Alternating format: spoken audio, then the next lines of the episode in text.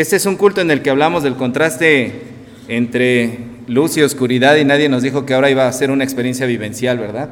En 4D, que nos tocó que se fuera la, la luz. Pero, pues bueno, vamos a concentrarnos en la palabra de Dios y espero que podamos eh, disfrutar la proclamación del día de hoy. Me permití escribir una parábola.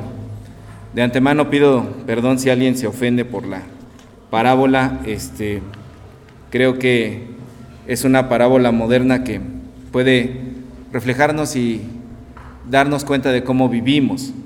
Eh, el libro de Juan que acabamos de leer habla acerca de la oscuridad y en el Evangelio de Juan la oscuridad es rechazar a Dios. Eso es lo que significa cada vez que usted lee el Evangelio de Juan. Entonces, con eso en mente, les pido que hagamos una oración y después empecemos con esta parábola. Oremos. Amado Dios, gracias Señor. Gracias porque nos dejas estar hoy aquí. Gracias Señor porque quieres darnos de tu Santo Espíritu para poder escucharte Señor y para poder oír tu voz. Que tu Espíritu Santo Señor hable a nuestra vida y nos encienda la luz tuya Señor. En Jesús. Amén. Pueden sentarse hermanas, hermanos. Hoy me vestiré para Navidad. Me pondré una de esas sonrisas elegantes que aumentan de forma proporcional con los grados de alcohol ingeridos. Sonreiré, porque es Navidad y así debe de ser. Sonrientes, radiantes, brillantes, luminosos. Que nadie se fije en mis ojos porque eso sí no saben mentir. Procuraré hablar de temas alegres, apasionantes, hasta polémicos Escuché un par de noticias en la semana y con eso basta para armar los debates en la sobremesa. Tengo algunas preguntas incisivas para los familiares, de esas que incomodan al aludido, pero provocan la risa de los demás invitados. Seré el alma de la fiesta. Me voy a perfumar. Me vestiré de forma increíble y perderé la compostura luego de la medianoche, cuando la cena ya haya hecho efecto. Porque eso sí, Tendré una cena increíble. Cenaré con mis grandes amigos y no con mi soledad como esa bola de perdedores. Cantaré las mejores canciones. Usaré mi mejor voz. Bailaré todo lo que pueda y desvelaré a los vecinos amargados. Un poco de decibeles altos de música no le hacen mal a nadie. Hoy celebraré una gran fiesta. Navidad. La gran fiesta de la familia. La verdadera familia. La que tú eliges. Los amigos. Tengo preparados unos muy buenos regalos. Son un poco lujosos, pero bien lo valen. He trabajado todo el año para eso y sé que no me irá mal. Estuve hurgando en los papelitos del intercambio y sé quién me dará el regalo. No me irá mal. Estoy emocionado. Hoy nada puede salir mal. Todos los preparativos listos. El invitado primordial, que soy yo, ya estoy a todo lo que da. El ánimo hasta arriba y unas ganas desenfrenadas de terminar bien el año con broche de oro, un desenlace digno de un rey, porque vaya que fue un año pesadito, ¿eh? En enero me fue bastante mal, me quedé sin empleo y ah, por poco no la libro. Recorte de personal, llevaba 15 años trabajando allí, entregué bastante de mí a esa empresa y me pagaron muy mal. Un supervisor al que le caía gordo habló mal de mí y no me recomendó en la evaluación anual. Tres meses sin empleo, viviendo de unos cuantos ahorros e intentando hacer algunos trabajos por aquí y por allá. No podía ganar mucho y menos comprando la medicina de papá. Creo que no le afectaba tanto su enfermedad como el estar solo. Hace cuatro años que mamá murió y el viejo se veía bastante cabizbajo. En abril murió de tristeza, yo creo. Los médicos dijeron que era algo del corazón. Nunca fue muy saludable. El alcohol se lo acabó y la violencia que vivió de niño, la cual nos transmitió, creo que lo hizo bastante duro. No le gustaba hablar de sus sentimientos. Creo que el día que murió mamá fue el único día que lo vi llorar.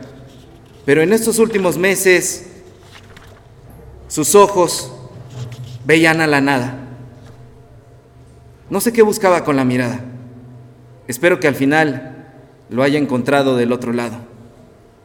Aún no sé muy bien cómo sentirme al respecto con la muerte de mi papá. Pero finalmente, en mayo, encontré un trabajo y mi mente se ocupó en eso. No fue fácil al principio porque era un horario bastante más extendido del que yo ya tenía. Y para ser sinceros, aún no me adapto muy bien después de que Ilana y los niños se fueron. Algunos familiares dijeron que fue mi culpa por ser tan inmaduro, pero yo no iba a renunciar a mis gustos y lujos por ellos. No, uno está casado, no castrado. Además, el amor es aceptar al otro tal cual es, ¿no? Creo que hasta lo dice la Biblia. No sé muy bien. La leía muy bien, mucho mi abuela y siempre nos hablaba de sus historias aburridas. o quizá ella era la aburrida. Pero en fin, estoy divagando. Sobre todo desde que me hicieron ese diagnóstico, por ahí de julio. El doctor dice que también tengo algo en el corazón, que podría ser hereditario. Digo, lo que le pasó a mi papá no fue cosa menor. Pasé algunos meses llorando en las noches. Me daba miedo morir. Sentía que no estaba preparado, que no vivía lo suficiente. Y fue allí, en ese momento de mi vida, por octubre, cuando unos hermanitos vinieron a tocar la puerta. De esos aleluyos que andan con la Biblia bajo el brazo, como mi abuelita la aburrida. Me hablaron de Dios y de una nueva vida y de arrepentirse. Y después de escucharlos por algún rato, creo que tomé la decisión correcta. Les dije que se largaran y que nunca más volvieran a regresar. ¿Quién quiere vivir encerrado en sus estúpidas leyes, cantando todo el día sus letanías y con su código moral tan absurdo y anticuado? Yo no, aunque en algo tenían razón. Yo necesitaba una nueva vida. La que había tenido hasta ahora no me gustaba. Nunca fui religioso. Por eso me abstuve de tantas cosas, de salir, de viajar, de tomar, de conocer, hasta de ligar. Había tantas cosas que hacer en el mundo que yo no las estaba haciendo. Atado al qué dirán, a la responsabilidad familiar, a la paternidad, al matrimonio. Pero yo yo soy un ave de alas grandes y en la jaula de este mundo me había quedado chica. Por eso siempre es mejor explorar la vida con esos polvos mágicos que te llevan al país de nunca jamás, o a Narnia, o a Wakanda. Eso es vivir. Y eso es lo que voy a hacer esta noche. Porque hoy, hoy es Navidad. Me pondré una de esas sonrisas elegantes que aumentan conforme avanza el anochecer. Hoy me vestiré de Navidad. Hoy voy a ser el alma de la fiesta. Cuando Jesús terminó de contarles la parábola del hombre contemporáneo que no se arrepentía, les dijo, ¿entienden lo que les he dicho? Uno de ellos se le acercó y le dijo, Maestro, ¿por qué no nos hablas claramente? No entendemos lo que nos quieres decir. ¿Este hombre es uno de nosotros? ¿O es esta generación? ¿O la que está por venir? De cierto, de cierto les digo que a ustedes en este siglo les toca ver estas cosas. A la verdad, la parábola del hombre contemporáneo que no se arrepiente les parece absurda, pero entre ustedes muchos son así, si no es que todos. Otro le replicó, pero nosotros te hemos seguido, nos congregamos donde nos dices y atendemos a tus palabras. ¿Cómo pues aseguras esto? Muchos de ustedes son así. Ciertamente me siguen, se congregan donde les digo y atienden mis palabras, pero ni aún así reflexionan sobre sus propias vidas al oír la historia. Y comenzó luego a explicarles la parábola. El hombre contemporáneo que no se arrepiente son ustedes, y los preparativos que hace son todo lo que ustedes intentan para tapar sus errores, sus tristezas, sus decepciones, aún sus males y sus faltas cometidas durante este tiempo. Y los males que le vinieron al hombre durante todo el año son todos los sufrimientos y lágrimas que ustedes derramaron durante este tiempo, algunos con males más fuertes y otros con males menores, pero al fin y al cabo, males. ¿O acaso hay entre ustedes alguno que no haya llorado este año?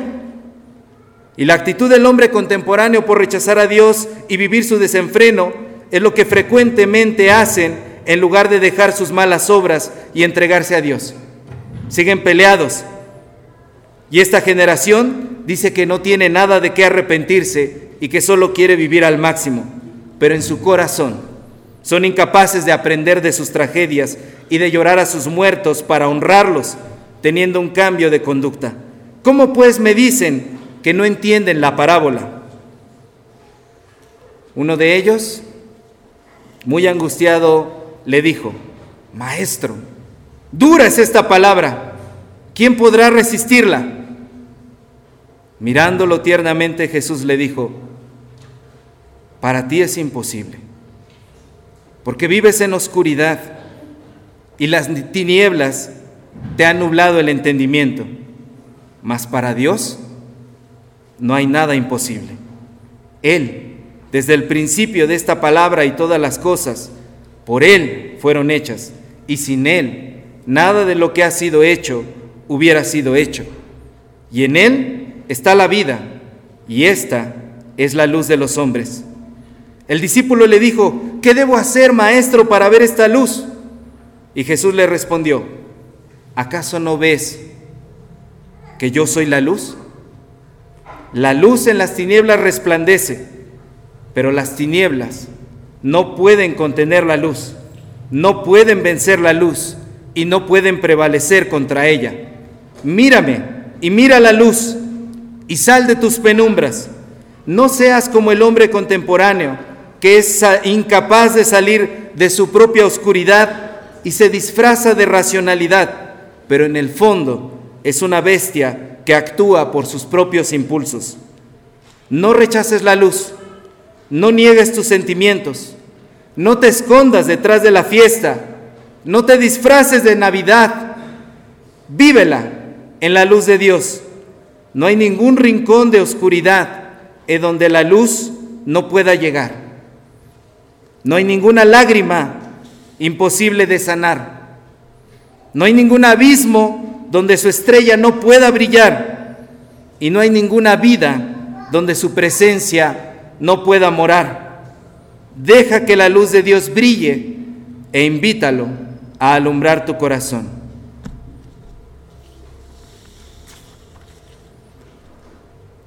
Y si alguien en esta noche ha entendido la parábola y siente que necesita rehacer su relación con Dios o que no tiene una relación con Dios,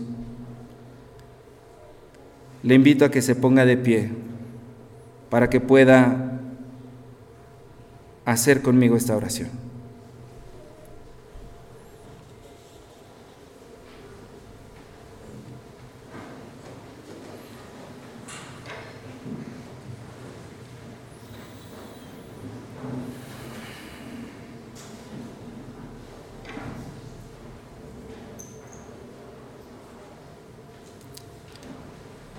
Yo solo le invito a la persona que así lo desee, si quiere hacerlo en voz audible o quiere hacerlo en su corazón,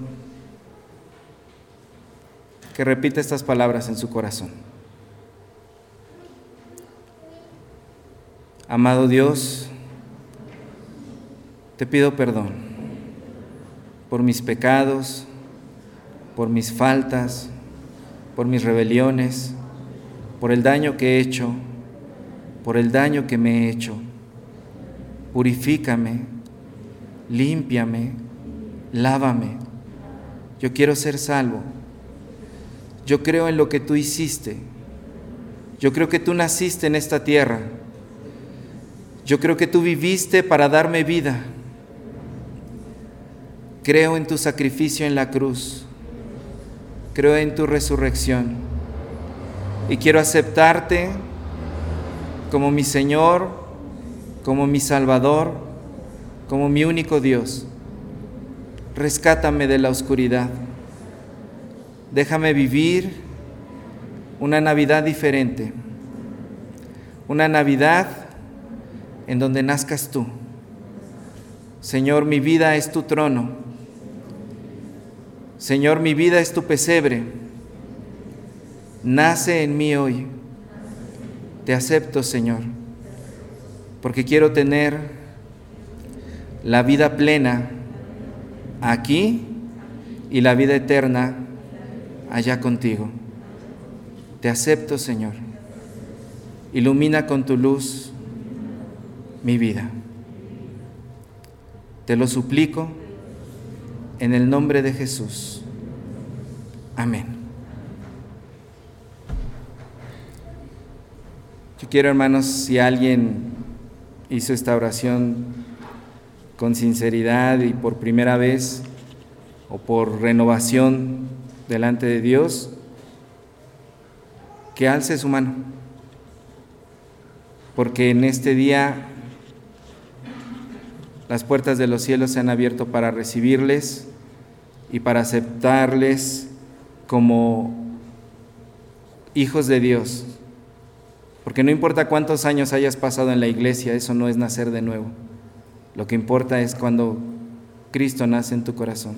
Y a las personas que han alzado su mano, yo les pido que los saludemos, hermanos, que demos gracias a Dios por sus vidas, porque han sido recibidos, dice la palabra de Dios, que el cielo está de fiesta y está de alegría porque hoy una nueva vida ha nacido y han sido salvos. Y yo les animo, hermanos, que si ustedes ya se congregan o no se, no se habían congregado antes, que puedan hacer eh, uso de, de esos medios de gracia y se acerquen a Dios. Tengan la seguridad de que en este día su nombre ha sido escrito en el libro de la vida y que tienen vida eterna y que el Señor los ha salvado y a partir de ahora nada ni nadie les puede quitar esa salvación.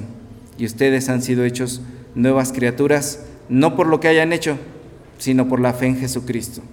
Cristo ha nacido hoy en sus corazones. Amén.